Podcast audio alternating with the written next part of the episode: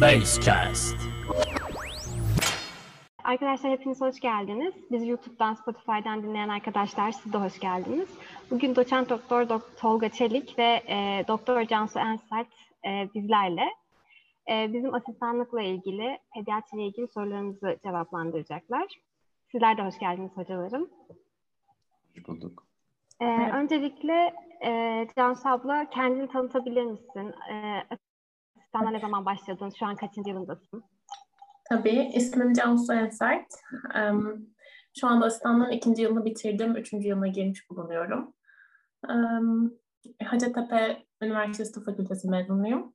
2018 mezunuyum. Şimdi de Hacettepe Üniversitesi Tıp Fakültesi İhsan Doğramacı Çocuk Hastanesi'nde Çocuk Sağlığı ve Hastalıkları Ana Bilim Dalı'nda asistanlık yapıyorum.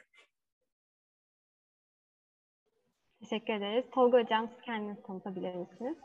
Tabii. Ben de 2001 yılından itibaren, aslında asistanlığa başladığım andan itibaren aralıklı olarak mecburi hizmetler ve askerlik dışında hep Hacettepe'deydim. İhtisas ve yan dalımı Hacettepe'de yaptıktan sonra en son mecbur hizmet sonrası öğretim üyesi olarak 2015 yılında tekrar yuvaya geri dönmüş oldum. Ben de Çocuk Sağlığı ve Hastalıklar Ana Bilim Dalı, Neonatoloji Bilim Dalı'nda öğretim üyesiyim. Ayrıca şu anda da İhsan Doğramacı Çocuk Hastanesi Başhekim Yardımcılığı görevini de yürütüyorum. İdari bir görevim de var. Sizlerle birlikte yaptığımız bu toplantılardan da büyük keyif alıyorum. Sizlere bir faydamız oluyorsa veya bir nosyon kazandırma yönünde bir yararımız oluyorsa ya da kararlarınıza olumlu katkımız oluyorsa ne mutlu bize. Bizler de çok mutlu oluyoruz hocam. Çok teşekkür ederiz. Bu programın adı aslında Assist Talks Pediatri. Bu iki kavramı bize kısaca açıklayabilir misiniz? Asistanlık nedir? Pediatri nedir? Cansu abla senle başlayalım istersen. Tamam, peki. Yani aslında şöyle, asistanlık uzmanlığın böyle eğitiminin birazcık zorlu geçtiği, biraz hem eğitim aldığın hem de hastalar üzerinden aslında daha çok bir şeyler öğrendiğin bir süreç. Pek çok farklı ana bilim dalı var. Hepsinin asistanlık süreçleri birbirinden farklı işliyor aslında. Ben daha çok tabii pediatrinin asistanlık sürecini biliyorum. Bizim 4 yıllık bir asistanlık sürecimiz var. Aslında burada amaç buradan iyi bir genel pediatrist olarak çıkmak. Genel pediatrinin asistanlığın amacı bu. Sonrasında istersek tabii yan dalda yapabiliyoruz. Bu şekilde. Çok teşekkür ederiz. Tolga Hocam'dan da böyle kısaca pediatri nedir? Bu sorunun cevabını alabiliriz. Pediatri asistanlığı aslında dahiliye asistanlığından bile çok farklı. Hani en yakın dahiliye ile genelde karşılaştırılır ama bizde hatta ihtisas ismine bakarsanız çocuk sağlığı ve hastalıkları diye geçiyor. Hem çocukların sağlığını korumak, hem koruyucu sağlık hizmetleri, hem normal sağlıklı çocuk, bebek ve sağlıklı çocuk izlemini yapmak amacımız var. Hem de hasta çocukları tedavi etmek amacımız var. Ve elimizin altında hani uğraştığımız yaş grubu da çok küçük prematüre bir bebekten hani 17 yaşını bitirmek üzere olan, işte 18 yaşına henüz gelmemiş bir ergene kadar değişebiliyor. Dolayısıyla her bir yaş grubunun özellikleri, fizyolojik, anatomik özellikleri, büyümeyle ilgili bir takım özellikler, örneğin beslenme gereksinimleri, taşıdığı hastalık riskleri, birçok yönden farklılıklar gösteriyor. Biz aslında ihtisasta bunları da öğretmeye çalışıyoruz. O yüzden biraz daha dinamik bir süreç çocuk sağlığı ve hastalıkları asistanlığı. Tabii kişilik özelliği olarak da biraz sabırlı olmayı gerektiriyor. Bizde ilişki sadece hani doktor hasta şeklinde değil, bizde ilişki üçlü, hani doktor, hasta ve aile şeklinde üçlü bir ilişki var. O yüzden mutlaka aileyle iyi iletişim kurmak gerekli oluyor en başta. Bir bebek hastayı düşünürseniz hani derdini anlatamayacağına göre mutlaka ailesi aracılığıyla bilgi almak zorundayız. Bunun yanında hastalık öyküsünü alırken sağlık öyküsünü de alıyoruz. İşte normal doğum yapıp yapmadığı gibi, anne sütü alıp almadığı, işte aşılarının tam olup olmadığı gibi ya da gelişim basamakları gibi birçok şeyi bir anda öğrenmeye çalışıyoruz. Bize başvuru nedeni örneğin bir hastalık şikayeti olsa bile mutlaka aklımızın bir köşesinde gelişimi normal mi, beslenmesi normal mi, büyüme parametreleri normal mi diye mutlaka oluyor. Dolayısıyla dahili branşlar içinde oldukça farklı, çok fazla yandalı var ve teorik yükü de oldukça fazla. Dolayısıyla Cansu'nun dediği gibi asistanlarımızı her yönden yeterli yetiştirebilmek için hem teorik bilgi hem uygulama bilgileri, yani hangi hastalıkta nasıl davranılır, hangi ilaç nasıl verilir gibi, bizzat pratiğe yönelik bilgiler gibi her yönden tam donanımlı yetiştirmek zorundayız. İhtisas süresi benim dönemimde 5 yıldı. Ben baş asistanlıkla yaptığım için 5,5 yılda tamamlamıştım. Şimdi 4 yıl, Cansu da söyledi.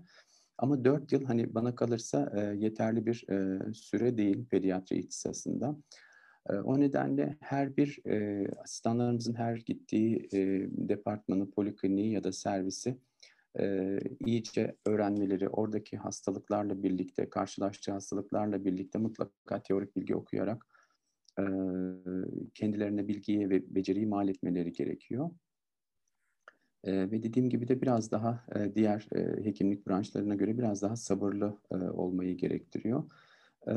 Bir de hani bebekleri, çocukları sevmeden yapılabilecek bir branş değil kesinlikle. Önce bunun olması gerekiyor. Bir başka noktada bizim hani hocalarımız hep derdi de biz de aynı aşamaya gelince bunun ne demek olduğunu anladık. Hani çocuğunuz olunca gerçekten bir çocuk doktoru olabileceksiniz diye söylerlerdi bize. Biz de onun ne demek olduğunu, ne demek istediklerini gerçekten hani çocuk sahibi olunca anlamış olduk. Bir annenin, babanın çocuğuyla ilgili yaşadığı anksiyete, endişe bazen doktorla gerilim yaşanmasına neden olabiliyor. Bu konuda hani doğrudan doktoru hedef alan bir gerilim ve anksiyete olmadığını bir kere baştan bilmek gerekiyor. Tabii istisnai hani durumlar hariç. O nedenle biraz daha farklı yaklaşmak gerekiyor. Şöyle düşünebilirsiniz. Bir hani anne babanın ya da bir iki erişkinin, hani evli iki yetişkinin en hani zayıf noktası evlatlarıdır. Çocukları ve evlatlarıyla ilgili bir en küçük bir sorun olduğunda bu onlar için müthiş büyük bir sorun demektir. Hani başkaları için küçük bir sorundur belki ama kendileri için müthiş büyük bir sorundur. Örneğin hani bir bebeğin ateşinin çıkması anne babayı korkunç derecede endişeye sürükler. Dolayısıyla hani önceden işte niye bu kadar çok telaşlanıyorlar ki, niye bu kadar çok endişe ediyorlar ki, ne olacak yani hasta olmuştur, yani iyileşir şeklindeki yaklaşımımız sonradan sonraya biraz daha değişebiliyor, farklılık gösterebiliyor. O nedenle hani gençlerin yaklaşımıyla biraz daha deneyim kazanmışların yaklaşımı bazen zaman zaman fark edebiliyor. Özellikle de kronik hastalıklarda. Bir de çocukluk hastalıklarının özelliği, kronik hastalıklar hem daha az görülüyor, hem sonuçları daha yüz güldürücü, hem hani iyileşme olasılıkları daha fazla, hani tedavi verdikleri olumlu yanıt yüzdesi daha fazla. Çocukluk çağı kanserlerinde bile erişkinlerle veya daha büyük hani yaş gruplarıyla karşılaştırdığımız zaman ya da hani farklı yaş gruplarıyla karşılaştırdığımız zaman iyileşme olasılıkları çok daha fazla. Hani çoğunlukla işte 5 yıllık sağ kalım oranları %80-90'larda çoğu çocukluk çağı kanserinin. Dolayısıyla hani bu bakımdan şanslı bir grubuz hastalıklar bakımından, ama hani başka anlattığım gibi başka bazı temel farklılıklar da var. Teşekkür ediyoruz hocam. Hemen bununla ilgili de son söylediklerinizle ilgili de bir sorumuz vardı. Aslında son sorumuzdu. Onu da bunun üzerine sormak istiyorum. Evet. Tabii. Mesleki tatmin olarak diğer branşlarla karşılaştırıldığında çocuk doktoru olmak daha mı avantajlı? Çünkü çocukların önünde çok uzun bir hayat var. Aynı zamanda sizin de söylediğiniz gibi kronik hastalıklar daha olumlu seyrediyor. Prognoz açısından yetişkinlere göre belki daha iyi. Bu konuda tatmin olarak ne düşünürsünüz diğer bölümlere göre? İsterseniz önce Cansu cevap versin, böyle ondan sonra ben cevap vereyim, böyle hep ben konuşmuş gibi olmayayım. Tabii ki. Cansu abla. Ya bence daha fazla diğer branşlara göre aldığın mesleki tatmin, çünkü hani eskiden bizim işte fakültedeki hocalar hep şey derlerdi, bir çocuğun hayatına yıllar hani katıyorsun, çok önemli bir şey derdi. Bunu şeyden anlamak biraz daha zor oluyor. Fakülte o ilk 6 sene anlamak biraz daha zor oluyor, ama mesela işte benim geçtiğimiz hafta yeni doğan çömeziyken görmüş olduğum bir ösofagus abdesti olan hastam geçen hafta çocuk göğüs hastalıkları polikliniğine geldi mesela. Hani büyümüş, gayet iyi beslenebiliyor, artık bir sorunu çok kalmamış. normal sağlıklı çocuk izlemine başlamışlar yani. Bunu görünce insan gerçekten çok mutlu oluyor ve verdiği emeğin boşa gitmediğini, gerçekten o çocuğun hayatına çok büyük bir katkı sağladığını görebiliyorsun. Ben bu açıdan mesleki tatminin daha fazla olduğunu düşünüyorum diğer branşlara göre. Çok teşekkür ederiz. Ben de hemen yine bu konuyla ilgili bir soru daha ekleyeyim. Pediatri seçmeye hangi motivasyonlarla karar verdiniz? Ne zaman karar verdiniz? Öğrenciliğinizde mi yoksa TUS sürecinde mi karar verdiniz? Bununla ilgili bize anlatabilir misiniz bu süreci? Hocam bunu da cevaplayayım, sonra sözü size bırakayım o zaman. Ben lisedeyken doktor olmaya karar vermiştim. Hep de böyle çocuklarla iyi anlaşan, çocukları çok seven biriydim yani. O yüzden hep çocuk doktoru olacağım, çocuk doktoru olacağım. Eğer çocuk doktoru olmasam bile mutlaka çocukla ilgilenen öyle bir dal seçeceğim diye hep kendime söylemiştim. Sonra fakülteye geçtikten sonra fikrim çok değişmedi. Hep fakültede de çocuk doktoru olmak istedim. Sadece o TUS dönemi geldiğinde herkes bana dedi pediatri çok ağır, asistanlığı çok zor, verdiğin emeğin karşılığını alman gerçekten böyle çok zorlu bir süreç, seni bekleyecek, sürekli nöbet tutacaksın. Belki o mesleki tatmini yaşayabildiğin süre onu fark edemeyeceksin. O kadar yorgun olacaksın ki gibi böyle şeyler söylemişlerdi ama çok fikrim değişmedi. Dolayısıyla ben birazcık aslında motivasyonum herhalde çocukları çok seviyor olmamdan kaynaklandı. O şekilde. Yani hep çocuk doktoru olmak istiyordum. Teşekkür ederiz. Tolga Hocam, siz ne dersiniz?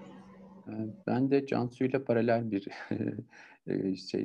cevap söyleyeceğim. Ben de önceden beri hep çocuk doktoru olmak isterdim. Kesin kararımı da dönem 3'te verdim. İlk kez pediatri konularıyla ilgili hocalarımız ders vermeye geldiğinde insan çünkü kendine bir rol model arıyor o dönemlerde. Şu anda sizin de benzer bir psikolojiniz vardır tahmin ederim. O rol modelleri gördükçe ben bu hoca gibi olmalıyım veya bu branşı seçmeliyim falan gibi insan kendi kendine böyle önce hayaller kuruyor. Sonra tabii ki bölümleri tanıdıkça, rotasyonlarını yaptıkça, o kliniklerde çalıştıkça, orada ne gibi hasta grupları olduğunu, hocaların yaklaşımının nasıl olduğunu, asistanın aşağı yukarı nasıl geçtiğini gördükçe yavaş yavaş somut bir fikre doğru ulaşıyor. Benim de fikrim değişmedi. Dönem 3'te kesin karar vermiştim. Ondan beri de fikrim değişmedi. 11 tercih yaptığımı hatırlıyorum. 9 tanesi pediatri tercihiydi. Bir tane veya 2 tane kardiyoloji yazdığımı hatırlıyorum. Dolayısıyla iyi ki de pediatri hekimi olmuşum. Bir daha dünyaya gelsem hep böyle söylenir ya. Yine pediatri hekimi, yine yeni doğan hekimi olurdum. Yeni doğan yaş grubu biraz daha farklı çünkü bebeklerle uğraşmak gerekiyor. Pediatrinin içinde de yan dalla ilgili çok farklı branşlar var diyeyim, alt branşlar var. Onun dışında o ilk sorunuzun devamına gelince de herhalde Cansu'nun dediği gibi çocuklarla uğraşmayı sevmek, sabırlı olmak gerekiyor. Bir de diğer bir bence olumlu yönü de insana enerjisini yüksek tutmayı sağlıyor. Yani çevresinde sürekli bir çocuklarla ilgili dinamik bir süreç olduğu zaman insan mesleki yönden de daha tatmin olduğunu görüyor. Cansu'nun dediği gibi mesela serviste uğraştığınız, iyileştirdiğiniz bir hastanın daha sonrasında polikliniklere geçtiğinizde kıdem kazandığınızda polikliniklere geçiyorsunuz ya. Sırayla polikliniklerde çalışıyorsunuz. Oralarda sizi tanıyor, geliyor, boynunuza sarılıyor. Doktor abi, doktor abla diye tanıdık yüz görünce insan mutlu olur ya. Özellikle Ankara dışından gelen hastalar öyle bir his gerçekten oluyor. Serviste çok uğraştırmıştım sizi filan diyen, özür dileyen hastalar bile olabiliyor zaman zaman. Öyle bir motivasyon var, onu söyleyeyim anlatabildiğim kadarıyla. Çok teşekkür ederiz hocam. Cansu abla, tercih sürecinde arada kaldığın pediatriye olmazsa bunu yazarım gibi düşündüğün bölümler var mıydı? Ben tamamen pediatri tercihi yaptım. Yani başka bir branş hiç yazmadım tercih listeme. Sadece acaba pediatri olmazsa ne olabilir diye çok düşündüğüm bir süreç oldu tabii. Yeterli puan alamazsam ya da tekrar da TUS'a girmek istemezsem diye. O dönemde de kafamı sadece kadın doğum da yazabilirim. Çocuklar hani sonuçta bir işte hayat dünyaya getiriyor. Onlar da çocuklarla birazcık da olsa uğraşmış oluyor gibi. Ama yani hep pediatriydi. Anladım. Çok teşekkür ederim. Bir de pediatri deyince Hacettepe'nin hep böyle başka bir özel yeri var gibi. Hacettepe tercih etmende ne etkili oldu? Hacettepe'yi ayrı kılan şey neydi? Yani şöyle hem tabii bunu söylesem hani buradan mezunum, burayı biliyorum, hocaları biliyorum. Biraz tabii bildiğim yerde olmak istedim. O ayrı bir mesele. Ama hani Türkiye'de hani çocuk sağlığı hastalıkları deyince akla gelen hani ilk yer bizim Hacettepe Çocuk Hastanesi.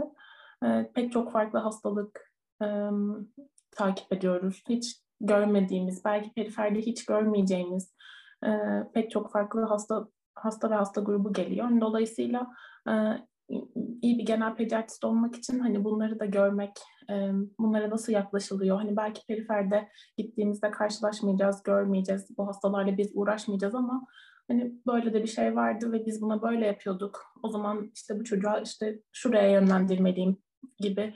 Hani bunları öğrenmek adına aslında tekrar Hacettepe yazdım, tekrar burayı istedim. Anladım, çok teşekkür ederiz. Biraz baş asistanlıktan, kıdemlerden, işte kıdem aldıkça polikliniğe geçmekten bahsettik. Bu süreç nasıl ilerliyor? Yıllar geçtikçe çalışma koşullarınız nasıl değişiyor? Bir asistan gün içerisinde neler yapar, görevler nedir? Hani hocalarla işbirliği içerisinde nasıl yürütüyorsunuz gününüzü? Biraz bunu merak ediyoruz açıkçası. Şöyle oluyor. Bizim pediatri eğitimi şu an için hani 4 yıllık bir süreç. İlk başta çömez olarak hani servis çömeziyle başlıyor. Hatta bizim Hacettepe Pediatri'de ilk işte başlamış olan çömeze Pokemon diyoruz biz. O bir ay boyunca ilk bir ayını kendinden biraz daha kıdemli bir asistanın yanında işte bir hasta nasıl takip edilir, order nasıl verilir, gece hasta nasıl izlenir, hangi olaylar hani hemen böyle alert olunur, hangi olaylarda birazcık daha hani beklenilebilir. Birazcık böyle hastaneye alışma, hastalara alışma, bizim bu takip ve order sistemimize alışmayla geçen bir aylık bir Pokemon'luk sürecimiz oluyor. Sonrasında da hani bu Pokemon'un ardına baş asistanlarımızın yapmış olduğu bir çömezle geçiş sınavı gibi. Aslında hani işte birkaç tane order verdiği, birkaç tane hastaya nasıl yaklaşacağıyla alakalı böyle bir sınava giriyorlar. Sonrasında çömezliğe başlıyorlar.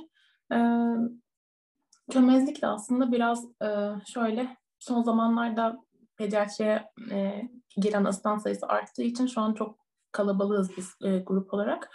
Yani dolayısıyla birazcık şeye bağlı değişiyor çömezlik süresi. Önünde kaç tane asistan var, senden sonra kaç tane asistan geliyor. Biraz onlara da bağlı. Ama hani tahminen yaklaşık 1,5 yıl gibi düşünebiliriz. 1,5-2 yıl gibi bir çömezlik süresi oluyor. Bu sırada da hani...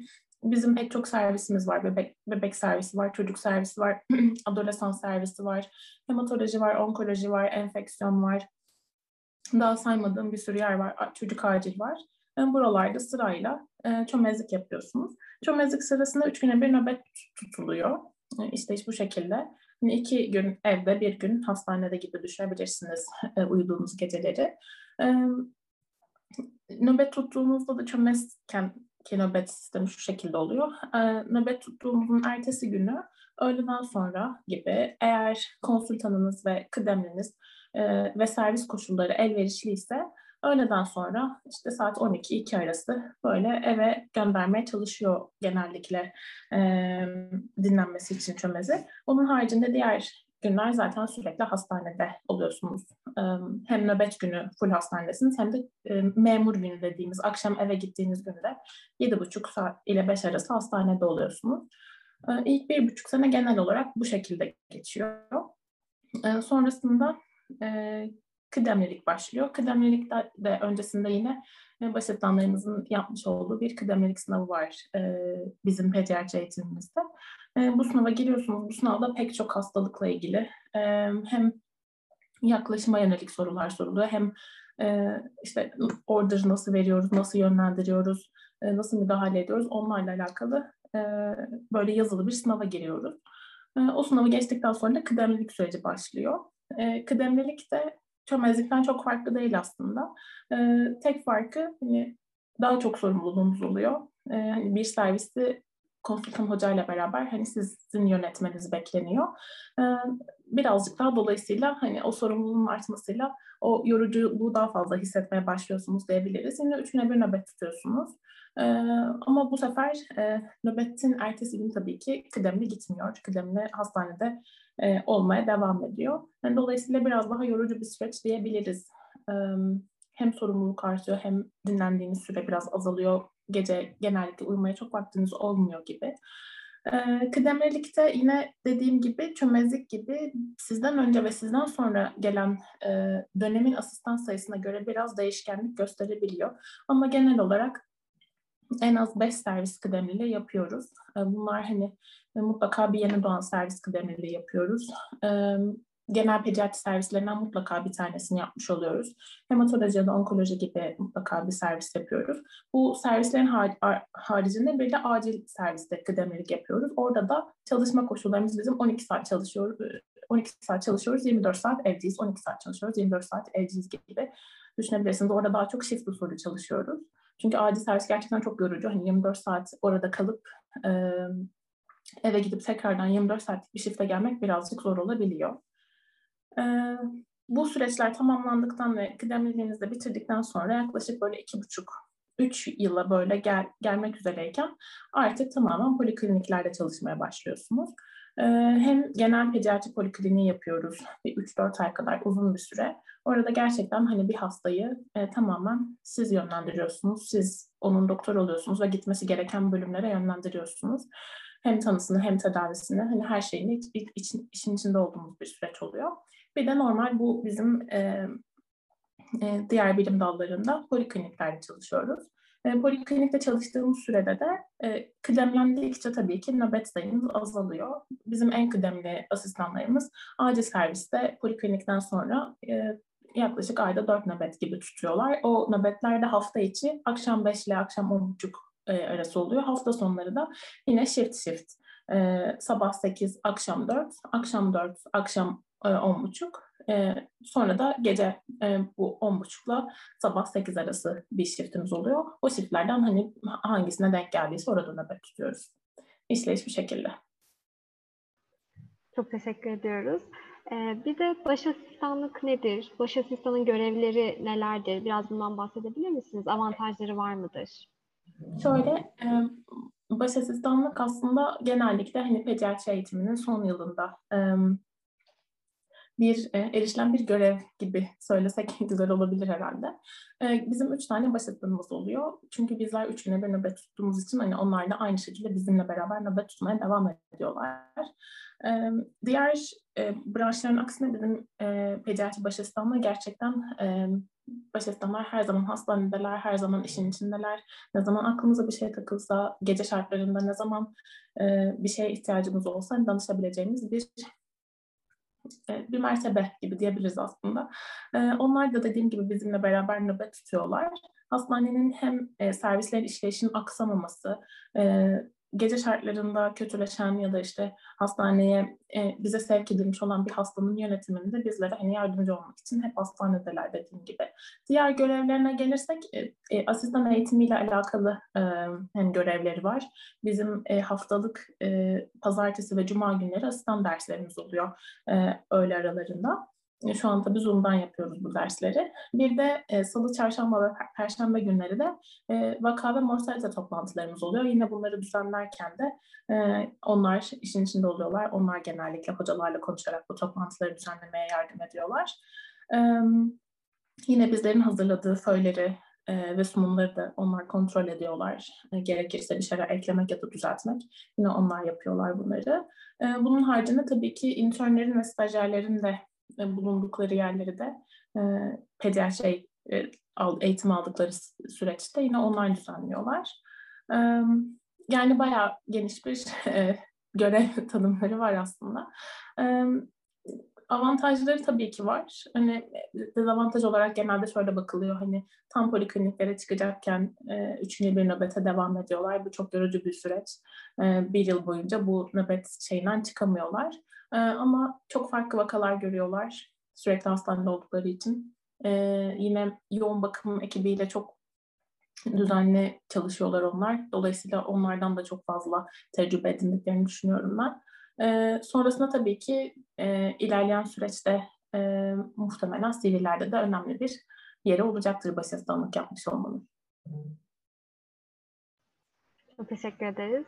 Tolga Hocam, siz bu süreçte deneyimlerinizden bahsedebilir misiniz? Tabii. Asistanlık sürecinde. Tabii ki. Şimdi yaş farkı da ortaya çıkacak ama bizim asistanlığımızda hani eskiden hep söylenir, Türkiye'de efsane halinde gün aşırı nöbet sistemi vardı pediatride pek çok bölümde olduğu gibi.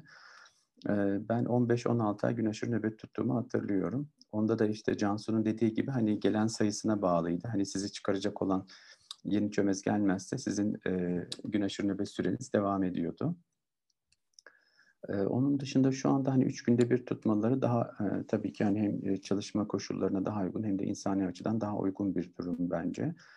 Hani onun dışında baş asistanlık sistemi şu anda hani İhsan Doğramacı Hoca'nın kurduğu şekliyle devam eden tek bölüm çocuk sağlığı ve hastalıkları ana bilim dalı. Çünkü Cansu da biraz anlattı. Ben de baş asistanlık yaptım. Baş asistanlık gece hani gece derken saat işte 5'ten sonra tüm hastaneyle ilgilenen kişi anlamına geliyor. Dolayısıyla işte acile gelen diyelim ki cerrahi servislere yatacak olan bir hasta da yine bir baş asistanın denetiminden, kontrolünden geçiyor veya Cansu'nun da söylediği gibi yaşanan bir sorun, örneğin işte bir ilaç bulunamaması veya işte daha ağır bir hastanın işte yoğun bakıma çekilmesi ya da kritik kararların verilmesi gibi konular tamamen baş asistanın sorumluluğunda oluyor. Dolayısıyla müthiş bir bilgi ve beceri deneyimi kazanmayı sağlıyor. Hemen hemen her konudan, yani özellikle de yoğun bakımlarda baş asistanlarla yoğun bakım ekipleri çok yakın çalıştığı için bu konuda oldukça iyi bir bilgi beceri deneyimi kazanmış oluyorlar. Bir de şu anda 130 civarında değil mi Cansu asistan sayısı? Belki daha bile fazla. Daha bile fazla olabilir. Hani bir de bu asistanlarımızla hani iletişimin sağlanması, onların hani rotasyon programlarının adaletli bir şekilde düzenlenmesi, işte eğitim programlarının yapılması gibi birçok iş aslında baş asistanlar tarafından yürütülüyor. İşte derslerin seçilmesi, akademik takvimin hazırlanması gibi birçok işi birlikte yürütüyorlar. Eğitim toplantıları gibi. Yani hem idari, hem akademik, hem eğitim, hem işte hasta sorumluluğu, hem de asistanların eğitimi bakımından oldukça önemli bir iş üstleniyorlar aslında. Hani bir tür akşam 5'ten sonraki konsültan gibi oluyorlar. Dolayısıyla hani eskiden yan dal giriş sınavının olmadığı dönemlerde baş asistanlık yapmak hani yan dal yapma hakkını elde etmeyi sağlıyordu. Hani çünkü baş asistanlık demek pediatride o kişinin hani yeterli olup olmadığı konusunda en kesin karar verilebilecek hani süreç anlamına geliyor. Ve o kişinin kesinlikle hani her bakımdan, akademik bakımdan, işte bilgi beceri bakımından yeterli olduğuna kesin olarak kanaat verilmiş oluyor. Çoğunlukla zaten baş asistanları akademik kurul seçiyor. Ve bunun sonucunda da yan dalla başlamak ve akademik sürece başlamanın bir adımını oluşturuyor aslında.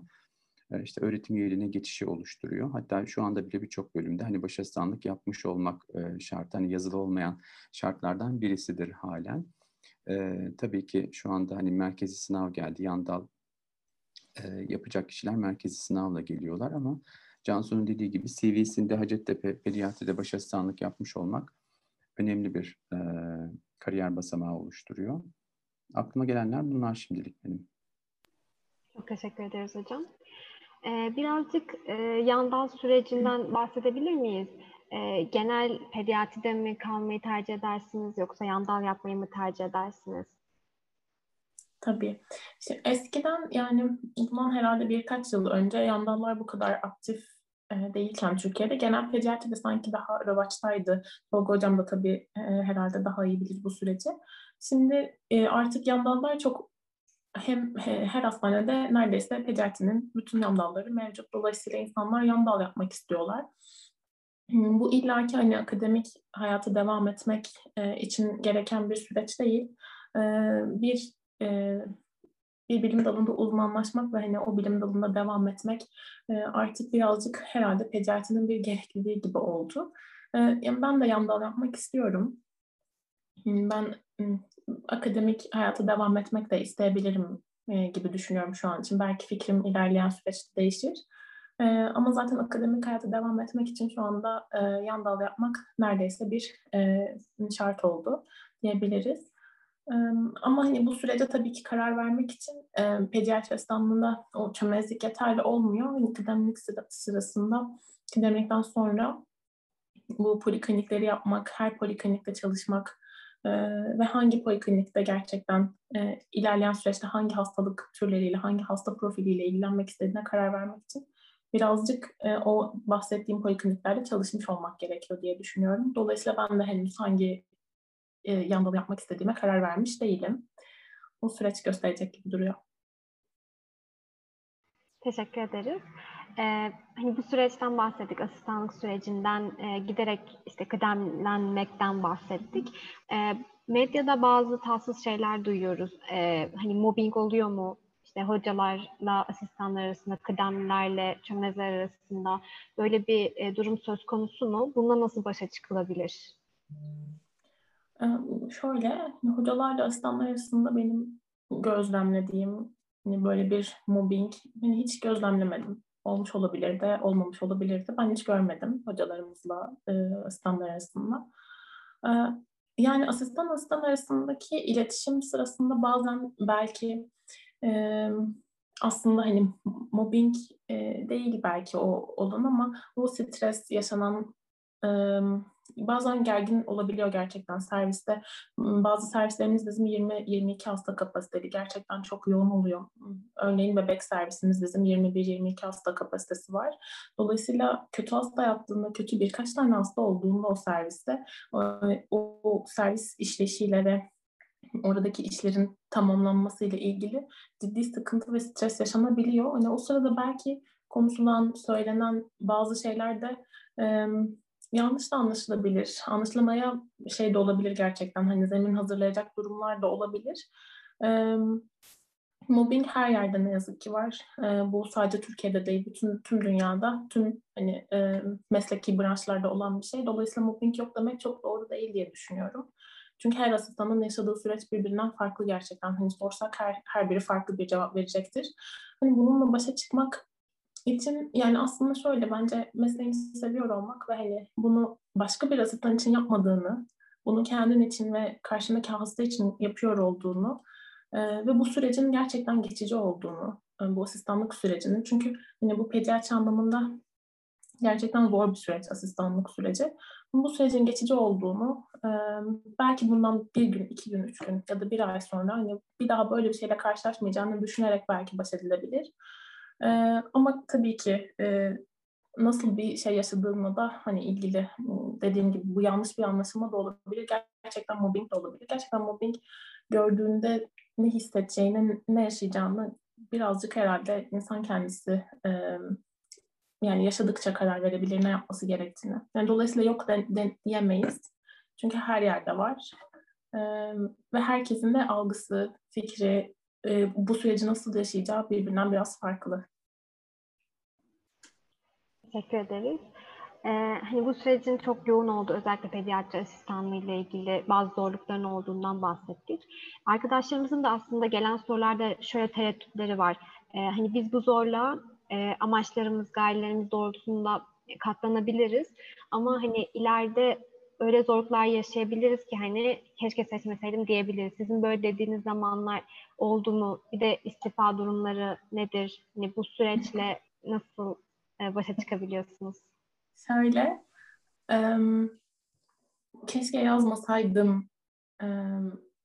Ne zaman diyorsunuz? Gerçekten böyle çok yorgun, çok kötü bir nöbetin ardından bitap bir şekilde eve gidip kendinize hiç vakit ayıramadığınız, yani böyle nöbetler oluyor. Hani bunlar olmuyor değil, olacak yani. Ben de dedim niye yazdım, hani niye kendime bu eziyeti çektirdim diye, ama ertesi gün kalktığımda yine hastaneye aynı şekilde gittim ve hiç keşke yazmasaydım dediğim süreç devam etmedi açıkçası. O bence biraz yorgunluğun ve stresin vermiş olduğu bir şey diye düşünüyorum. Yani daha fazlası genelde gelmiyor. Bir de genellikle böyle 6.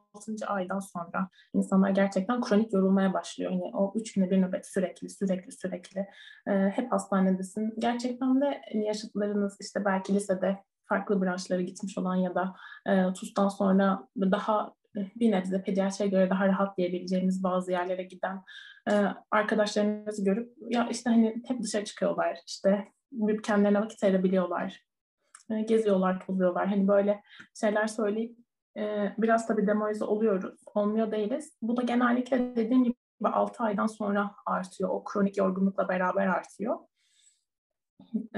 Ama yani açıkçası hani aşılmayacak bir süreç olduğunu düşünmüyorum. O 1,5-2 yılı atlattıktan sonra gerçekten hem kendinize daha çok vakit ayırabiliyorsunuz. Nöbet sayısı azalmaya başlayınca polikliniklere çıktığınız zaman acilde bile şifre çalışırken 12-24 çalıştığınız sürece hani gerçekten hem kendinize vakit ayırabiliyorsunuz hem hastaları okumaya da vaktiniz oluyor. Textbook okuyabiliyorsunuz. Bir çalışmaya katılacaksanız hani hocalarla onu yapabiliyorsunuz.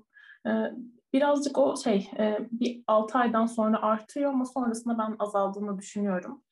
İstifadan tabii ki pek çok arkadaşımız oluyor. Hani gelip aradığını bulamayan ya da beklentilerine uymadığı için hani pediatriden ayrılan. Ben onların da fikirlerine tamamen saygı duyuyorum. Çünkü hani hayatı boyunca bu mesleği yapmaya devam edecek. Pediatri tabii ki asistanlıktan sonra dediğim o yorulma azalacak muhtemelen. Çok nöbet tutmayacaksın asistanlık bittikten sonra ama stres ve hani karşında bir çocuk hasta olduğu için hani onun hastalığını geçirmek, onu daha iyi etmek için daha fazla hani düşünüyorsun, daha fazla çaba sarf ediyorsun. O stres ve yorgunluğun belki azalmayacak. Dolayısıyla birazcık o sabır edemeyecek olan ya da gerçekten pediatri çok istemeyen insanların belki de hani seçmemesi ya da seçtikten sonra istifa etmesi onlar açısından da doğru olabilir diye düşünüyorum. Çok teşekkür ederiz. Tolga Hocam, siz asistanlık sürecini bitirdikten sonra hani bugün geçmişe dönük olarak hani iyi ki bu süreci hani istifa etmemişim, iyi ki devam etmişim dediniz. Oluyor mu? Yani bu konuda ne düşünüyorsunuz? Cansu'nun dediği gibi önce aslında insanın kendini iyi tanıması gerekiyor. Ne istediğine bir kere iyi karar vermesi gerekiyor.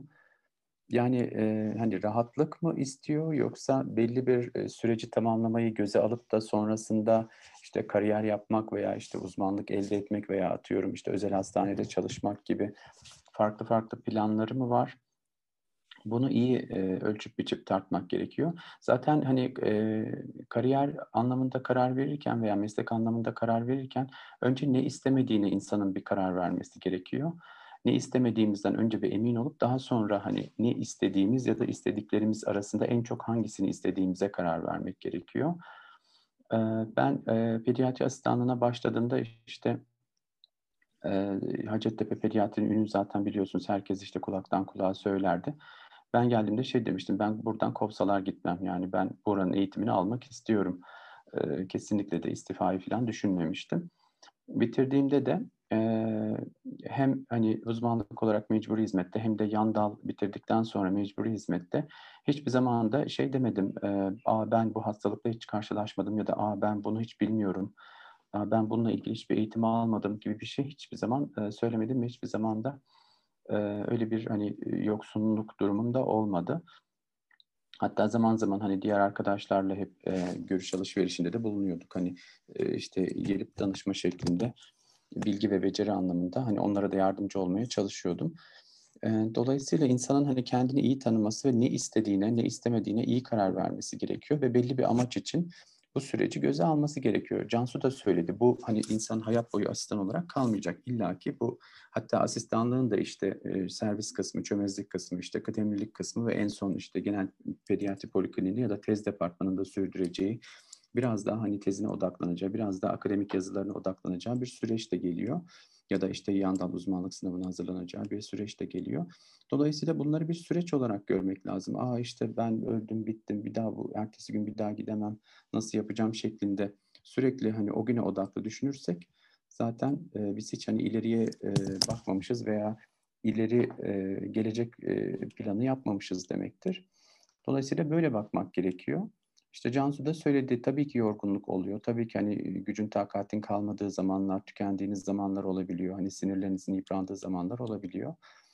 Ama bunlar bir de şöyle düşünmek lazım. Rahat bir yer var mı? Yani diyelim ki ben rahat bir pediatri asistanlığı istiyorsam hani amacım biraz daha farklı demektir. İşte yandal yapmak veya işte kariyer yapmak ya da farklı bir hani amacım yok demektir. İşte bunlara iyi karar vermek gerekiyor. O yüzden bu bir süreç. O yüzden de bu süreç tamamlanmadan da kesin karar vermemek gerekiyor. Hani azimli olmak gerekiyor. Bir kere hani kolay, rahat bir yerin de olmadığını hani kafaya koymak gerekiyor. Ben burayı bıraktım, nereye gideceğim? Hani işte pediatri mi istiyorum? Hani bu pediatri bırakacağım da işte başka B üniversitesinin pediatrisine mi gideceğim? Hani bunlara baştan bir kere karar vermek gerekiyor.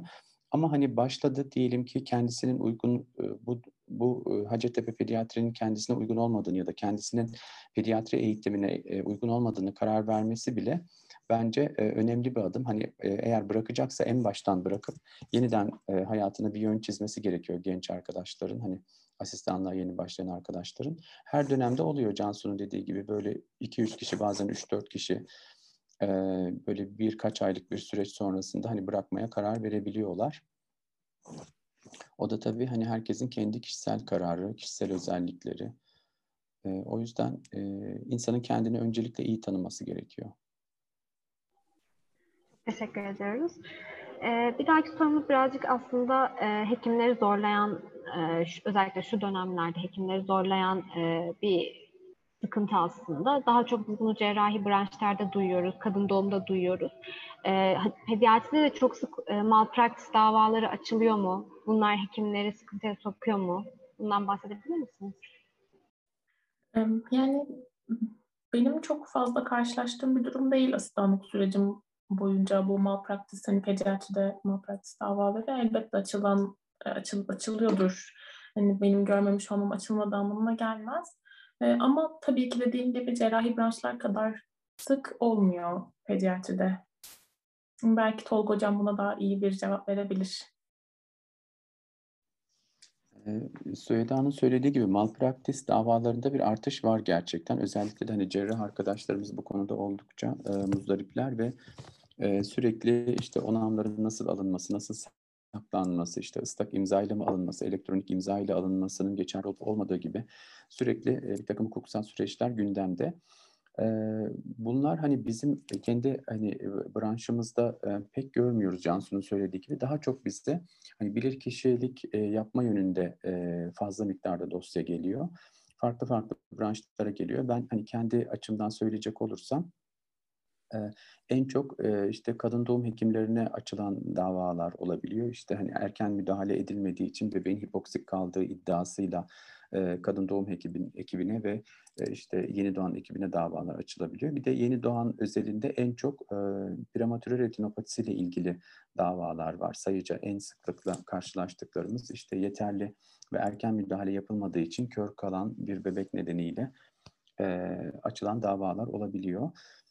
Bunda da şu önem arz ediyor. Hep biz hani asistanlarımıza da söylüyoruz, mutlaka dosya notlarının düzenli ve eksiksiz tutulması, ailelerden mutlaka her girişimsel veya riskli işlem öncesinde veya farklı bir ilaç başlayacaksak örneğin, mutlaka öncesinde iyi bir aydınlatılmış onamın alınması ve bunların iyi saklanması gerekiyor. Hatta artık hani elektronik arşivde saklanması bunların gündeme geldi. Çünkü kağıt dosyalar biliyorsunuz kaybolabiliyor veya bir şekilde ailenin eline geçebiliyor. Aileler çantalarında, torbalarında dosyalarla hastane, avukat gezebiliyorlar.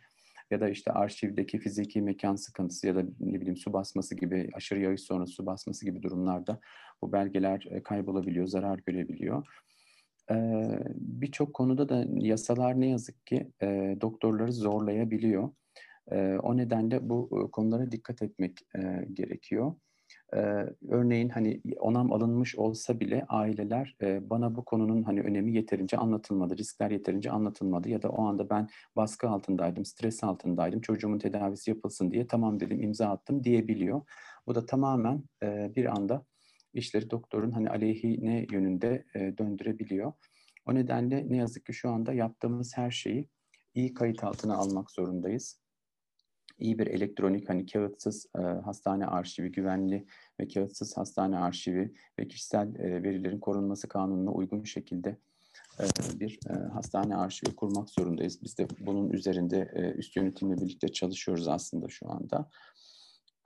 Bunlar önemli. Hani söylediğin gibi gerçekten bu tür istismara varan, hani doktorların üzerinden adeta para kazanma hani amacına varan bir takım asılsız iddialarla bile malpraktis davaları ne yazık ki açılabiliyor. Bir sonuç çıkmasa bile bu süreç uzayabiliyor. Hani gerçekten doktorun itibarı zedelenebiliyor.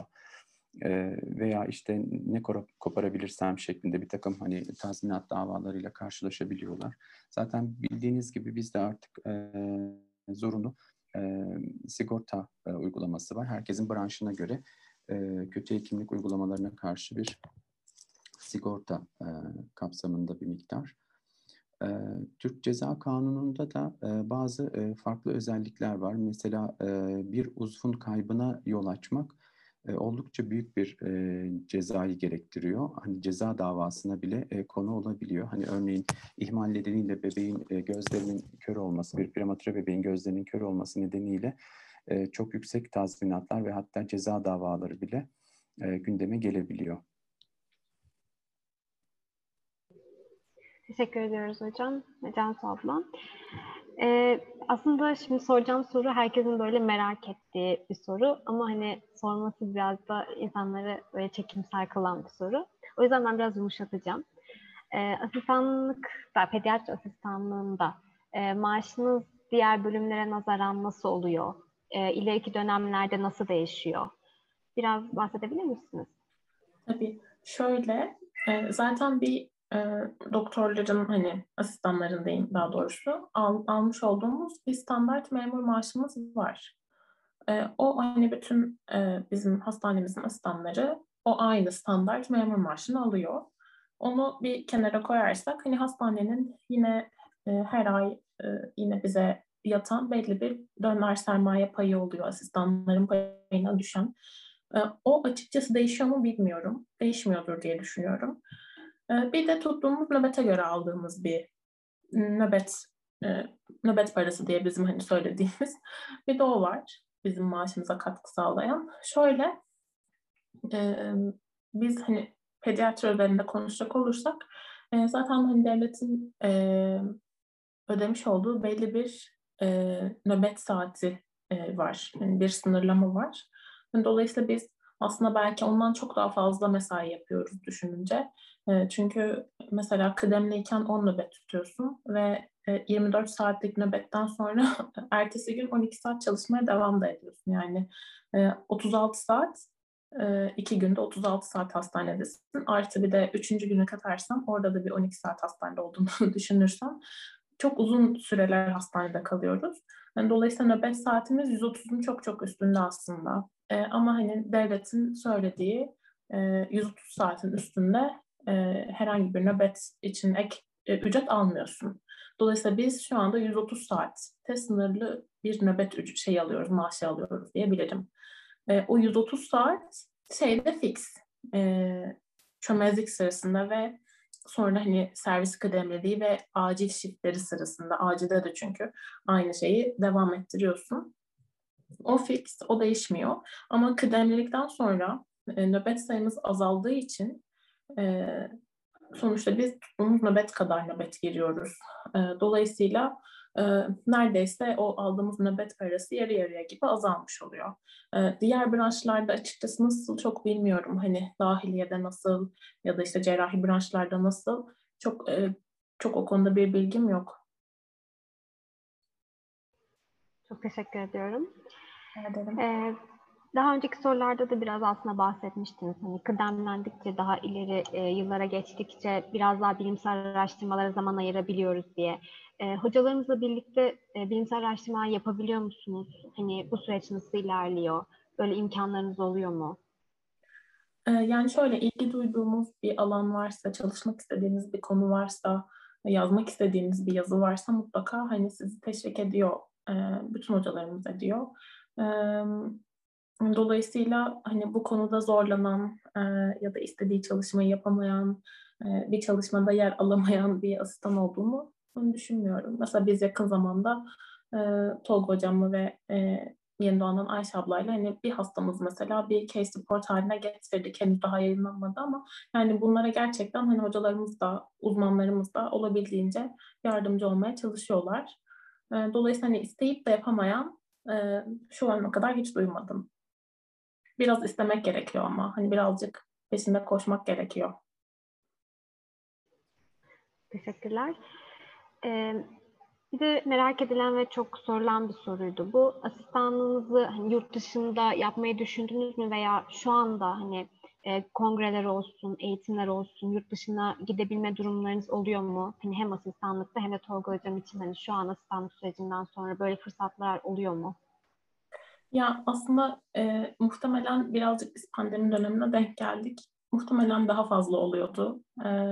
Ben çok mesken hatırlıyorum çünkü kıdemlilerinizin hani işte kongrelere katıldığını, hani bizzat gittiklerini. Şimdi biraz pandemi de bu süreci etkiledi. Çoğu kongre artık online yapılıyor. Online olanları tabii ki istersek katılabiliyoruz ama hani böyle gidip katıldığımız, benim hani şu ana kadar gidip de katıldığım canlı bir kongre henüz olamadı pandemi nedeniyle. Ama pediatri anlamında hani yılın her dönemi, her konuda bir şekilde hani büyük kongre olmak zorunda değil. Mutlaka toplantılar oluyor. Onlara da katılabiliyoruz. O şekilde. Yani yurt dışında asistanlık olayı da şöyle.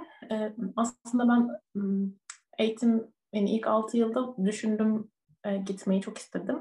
Ama yani işte bazı şeyler insanı tutuyor. Hani ben ailemi bırakıp gitmek istemedim açıkçası o süreçte. Henüz böyle bir şey hazır olduğumu da hissetmedim. Ama mesela hani şimdi araştırıyorum, acaba hani yan dal için gidebilir miyim? Yan dal için gidersem koşulları neler? Tekrardan işte bazı sınavlara, yeterliliklere girmek zorunda mıyım gibi.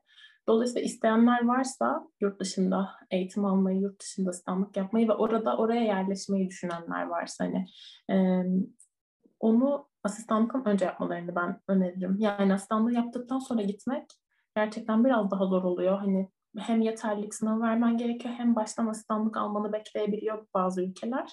Dolayısıyla istiyorsanız eğer asistanlığı orada yapmanız sizin için daha iyi olacaktır. Teşekkürler. Tolga hocam, hani sizin böyle yurt dışında kongre eğitim alma fırsatınız oldu mu mesleğiniz boyunca? Yurt dışı kongrelere tabii ki hani katılabildik. Yan dal asistanıyken, yani yan dal araştırma görevlisiyken gidebildim ben de. Pediatri asistanıyken normal ulusal kongrelere gitmiştik. Hatta bildirilerde sunduk. Şimdi asistanlarımız da sunabiliyor. İşte hani vaka raporu olsun veya bir çalışma, poster sunum veya sözel bildiri olsun, mümkünse onlara sundurmaya çalışıyoruz. Ya da Cansu'nun dediği gibi hani birlikte araştırma yapmak isteyenlere mutlaka, zaten her bölümün yürüttüğü bir sürü ulusal ve uluslararası çalışma var. İlla ki kendilerine de buralarda görevler verip katkıda bulunmalarını sağlayıp kolaylaştırabiliyoruz. Yurt dışına gitmeyle ilgili bir sıkıntı yok. Mesela benim şu andaki tez asistanım Pittsburgh'da, çocuk yoğun bakımda. 3 aylığına gitti. Muhtemelen 1,5 ay sonra falan gelecek. Hani pandemiye rağmen riski göze alıp gidebildi. Dolayısıyla yurt dışına gitmekte bir şey yok ama Cansu'nun dediği gibi şu anda insanı tedirgin eden bir COVID salgını durumu var. Hani orada hastalanırsanız nasıl olacak? Hep insanın aklına bu geliyor. Hani Türkiye'deki gibi bir sağlık sistemi olmadığı için. Onun dışında hani yurt dışına gitmekte rotasyonel olarak veya İşte yeni baştan orada uzmanlığa girmeye ya da başvuru yapmaya engel bir durum yok ama erken yol almak gerekiyor bununla ilgili. Zaman zaman bizim de arkadaşlarımız var. Hani bu süreç için uğraşan, pediatri asistanlığından sonra gidip orada yeni baştan asistanlık yapan, işte yeterliliklerini alan arkadaşlarımız var. Mesela çocuk endokrinoloji uzmanı olan arkadaşımız var. Yeni doğan uzmanı olanlar var. Çocuk nöroloğu olanlar var. Zaten aldığınız iyi eğitim bu tür sınavlarda hani sınavları rahat aşmanızı sağlıyor. Bir de hani belli bir almış olduğunuz eğitim ve bilgi birikimi de var. Hani bunu da yadsıyamayız. Sonuçta da aynı hani kitapları okuduğumuzu ve bilgi beceri anlamında hani daha yurt dışından daha alt seviyede olduğumuzu kesinlikle düşünmeyin. Bu konuda hani bir insanlarda yanlış bir kanı oluşmasın. Tabii farklı farklı şeyler var. İşte hani işte hasta hakları, işte insan hakları veya sigorta gibi farklı uygulamalar nedeniyle yurt dışında gelişmiş ülkelerde özellikle doktorları kısıtlayan çok fazla faktör var. Veya işte bu malpraktis davalarının neredeyse hayatın bir rutini haline gelmesi, hatta 2 haftada bir ya da haftada bir yarım günlerinin tamamen mahkemelerde geçmesi gibi bir takım rutinler var. Böyle, bu kadar. Teşekkür ederiz hocam. Şimdi yavaş yavaş sonuna da yaklaştık. Hem süremizin hem de sorularımızın. Şimdi genel olarak bir soru soracağım. Hani biz şu anda TUS'a hazırlanıyoruz veya hani öğrencinin başında olan arkadaşlarımız var. Bizim için hani bu süreçte tavsiyede bulunmak istediğiniz şeyler varsa duymaktan çok mutluluk duyarız. Şöyle de söyleyebilirim ben. Ben TUS sürecini aslında tam olarak böyle 6. sınıfa gelene kadar çok kendime hani TUS'a yönelik şey yapmadım. İlk 5 yıl hani küçük stajlar dahil, hani 5. sınıftaki küçük stajlar dahil olmak üzere ben her derse kendim hani geldim, her derse kendim not tuttum. Ben onun bana çok faydalı olduğunu düşünüyorum. TUS sürecinde de bence çok faydalı oldu. Hani dolayısıyla ben hep hastanede, hep okuldaydım. Hani arkadaşlarım da bilirler. O yüzden çok TUS odaklı gitmemek gerektiğini düşünüyorum ben açıkçası. Çünkü hastanede, fakültede birebir geliyor olmak, birebir hani o süreci, o işleyişi görüyor olmanın daha eğitici ve ilerleyen süreç içinde öngörülerinizi daha çok arttıracağını düşünüyorum ben. İlk olarak onu söyleyebilirim. İkincisi, hani şu anda internlük süreci tabii pandemiden bir miktar etkilendi. İntern arkadaşlar eskisi kadar aktif hastanede nöbet tutmuyorlar. Hani hem onları korumak adına hem kalabalıkları azaltmak adına. Ama istediğiniz branş ya da istediğiniz birkaç branş da olabilir tabii. Yani aklınızı karıştıran.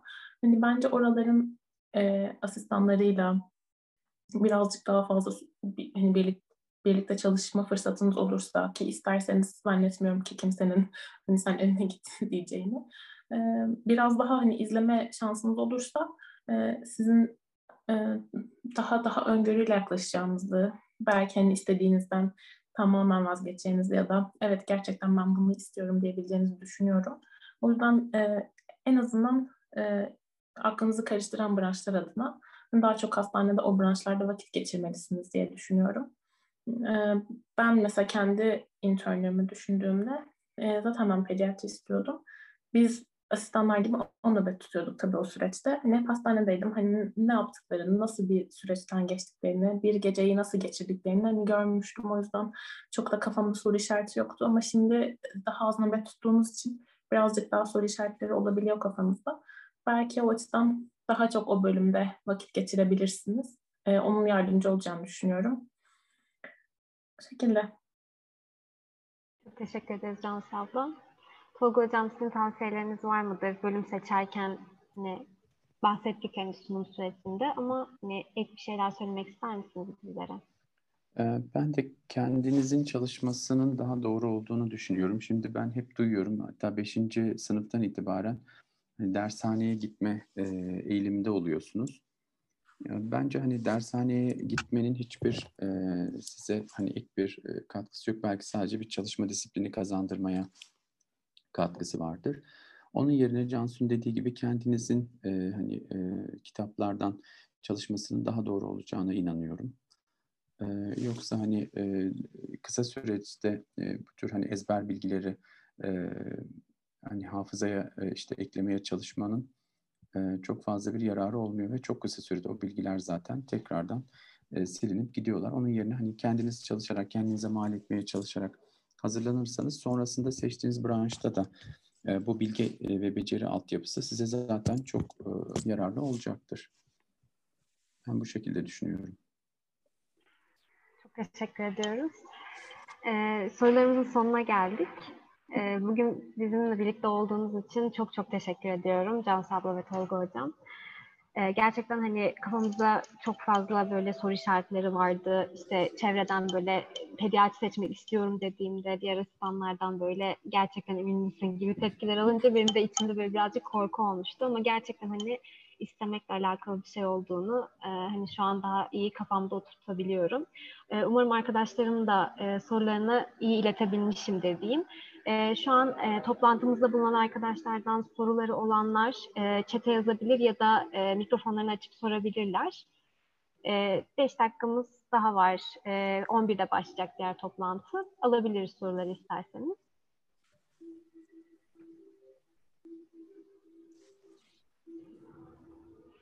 Bir arkadaşımın sorusu vardı. Ben onu iletebilirim.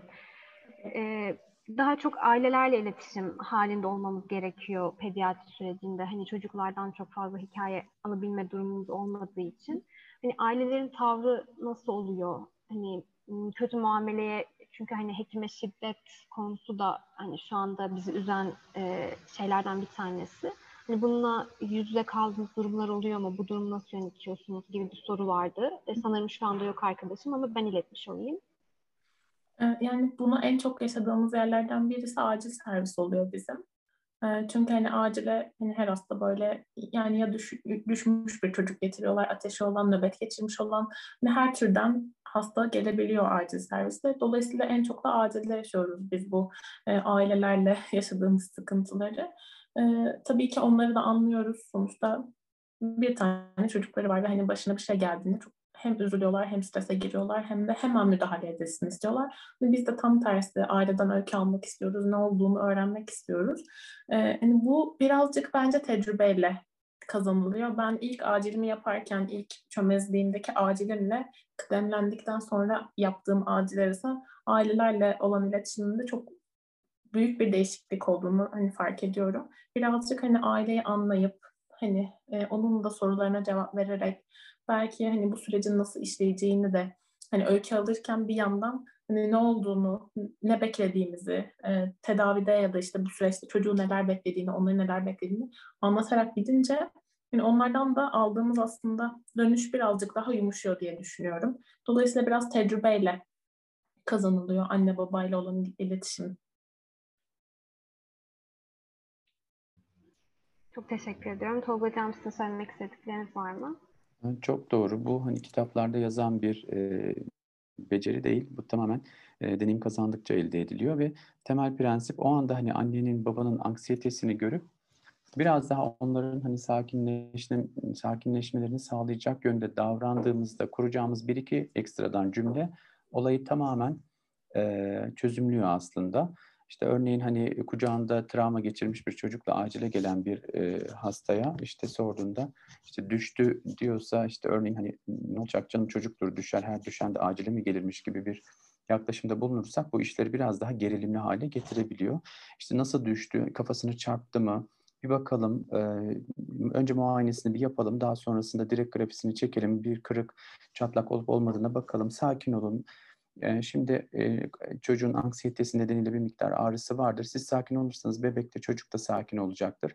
Hep birlikte sizi de bilgilendireceğiz. İşte şüphemiz olursa bir ortopedi doktorumuzdan da görüş isteyebiliriz gibi hani kuracağımız birkaç fazladan bilgilendirme cümlesi ailenin anksiyetesini gerçekten çok azaltıyor. Hani biz de kendimizi düşünürsek örneğin bir diş doktoruna gittiğimizde diş doktoru ağzımızın içinde bir takım işlemler yapıyor. Biz onu bilmiyoruz, görmüyoruz. Hiçbir şey anlatmazsa, bize hiçbir şey söylemezse biz tabii ki çarpıntımız olur ve anksiyetemiz olur, artar.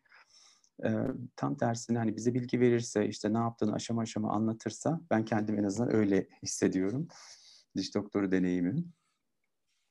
Anksiyetemiz azalıyor. Dolayısıyla hani bilgi vermek, her aşamayı olabildiğince net, açık, kısa cümlelerle anlatmak baştan her şeyi çözümleyebiliyor. Hatta aileler öyle oluyor ki sonradan geldiğinde de işte geçen nöbette Doktor Cansu Hanım vardı. O var mı gene? Ben yine ona bir çocuğumu göstersem filan gibi hani yaklaşımda da bulunabiliyorlar. Genel olarak hani pediatri branşında biraz daha az görüyoruz. Hani sorduğun sorunun genel olarak cevabını söyleyecek olursam erişkin acilde gerçekten hani adli olayların da daha sık gelmesi nedeniyle bu tür hani istemediğimiz durumlar doktora karşı hani fiziksel veya sözel şiddet ya da sağlık çalışanına fiziksel veya sözel şiddet durumları biraz daha fazla olabiliyor. Bir de şu anda hani COVID nedeniyle ayrıca yaşadığımız bir sorun. Hani önce bir triyaj alanı var bildiğiniz gibi cam bölmeyle kapanmış durumda. Bir mikrofon aracılığıyla oradaki triyaj hemşirelerimiz, doktorlarımız hastalarla ilk önce konuşuyorlar. Tabii ki hani yaşamsal tehlikesi olanlar direkt acilin içine giriyor veya 112'nin getirdikleri direkt giriyor. Burada bazen sorunlar olabiliyor. İşte o mikrofondan sesini duyurabilmek için biraz yüksek sesle konuştuğunda işte hemşire bana bağırdı, doktor bana bağırdı bile diyebiliyor. Cansu da hatırlayacaktır. Bu tür şeyler olabiliyor veya işte bizi camın önünde 5 dakika sorguya çektiler. Ondan sonra içeri aldılar gibi şikayetler olabiliyor. Ya da işte ben niye bekliyorum dediğinde mesela sizi az önce çıkan hastadan sonra ortamın temizlenmesi ve havalandırılmasını beklediğimiz için bir 5 dakika kadar bekleteceğiz. Çocuğunuzun tabii ki temiz bir ortama girmesini istersiniz siz de dediğimizde aile tamam o zaman ben beklerim işte temiz ortama yatıralım, temiz ortama girsin çocuk şeklinde bir geri adım atıyor. Hani birkaç böyle basit örnek vermeye çalıştım somutlaştırmak için. Aslında hani daha açıklamak hasta yakınlarına bazı şeyleri, işlemleri bizim için yararlı olabilecek bir yöntem. Çok teşekkür ediyorum bu soru için de. Toplantımızın da sonuna gelmiş olduk. Cansu abla gerçekten bize kattıkların için çok teşekkür ediyoruz. Hem arkadaşlarım adına hem de Hütbat adına ben çok teşekkür ediyorum. Tolga Hocam siz de bu toplantıya bizimle katıldığınız için çok teşekkür ediyorum. Şu an sonlandırabiliriz. Ben de teşekkür ederim. Hep dediğim gibi muhtemelen sizlerden bir kısmıyla beraber çalışacağız asistanlarımızda. Sonra bu toplantılarımızı, günlerimizi hatırlarız. Ben Cansu'ya da çok teşekkür ediyorum. Gerçekten çok açıklayıcı, güzel ve net şekilde ifade etti. Zaten öyle yapacağından da emindik. Kendisi de çok sevdiğimiz bir asistan arkadaşımız. Görüşmek üzere. Kendinize çok iyi bakın. Görüşmek üzere. Hoşçakalın. Basecast.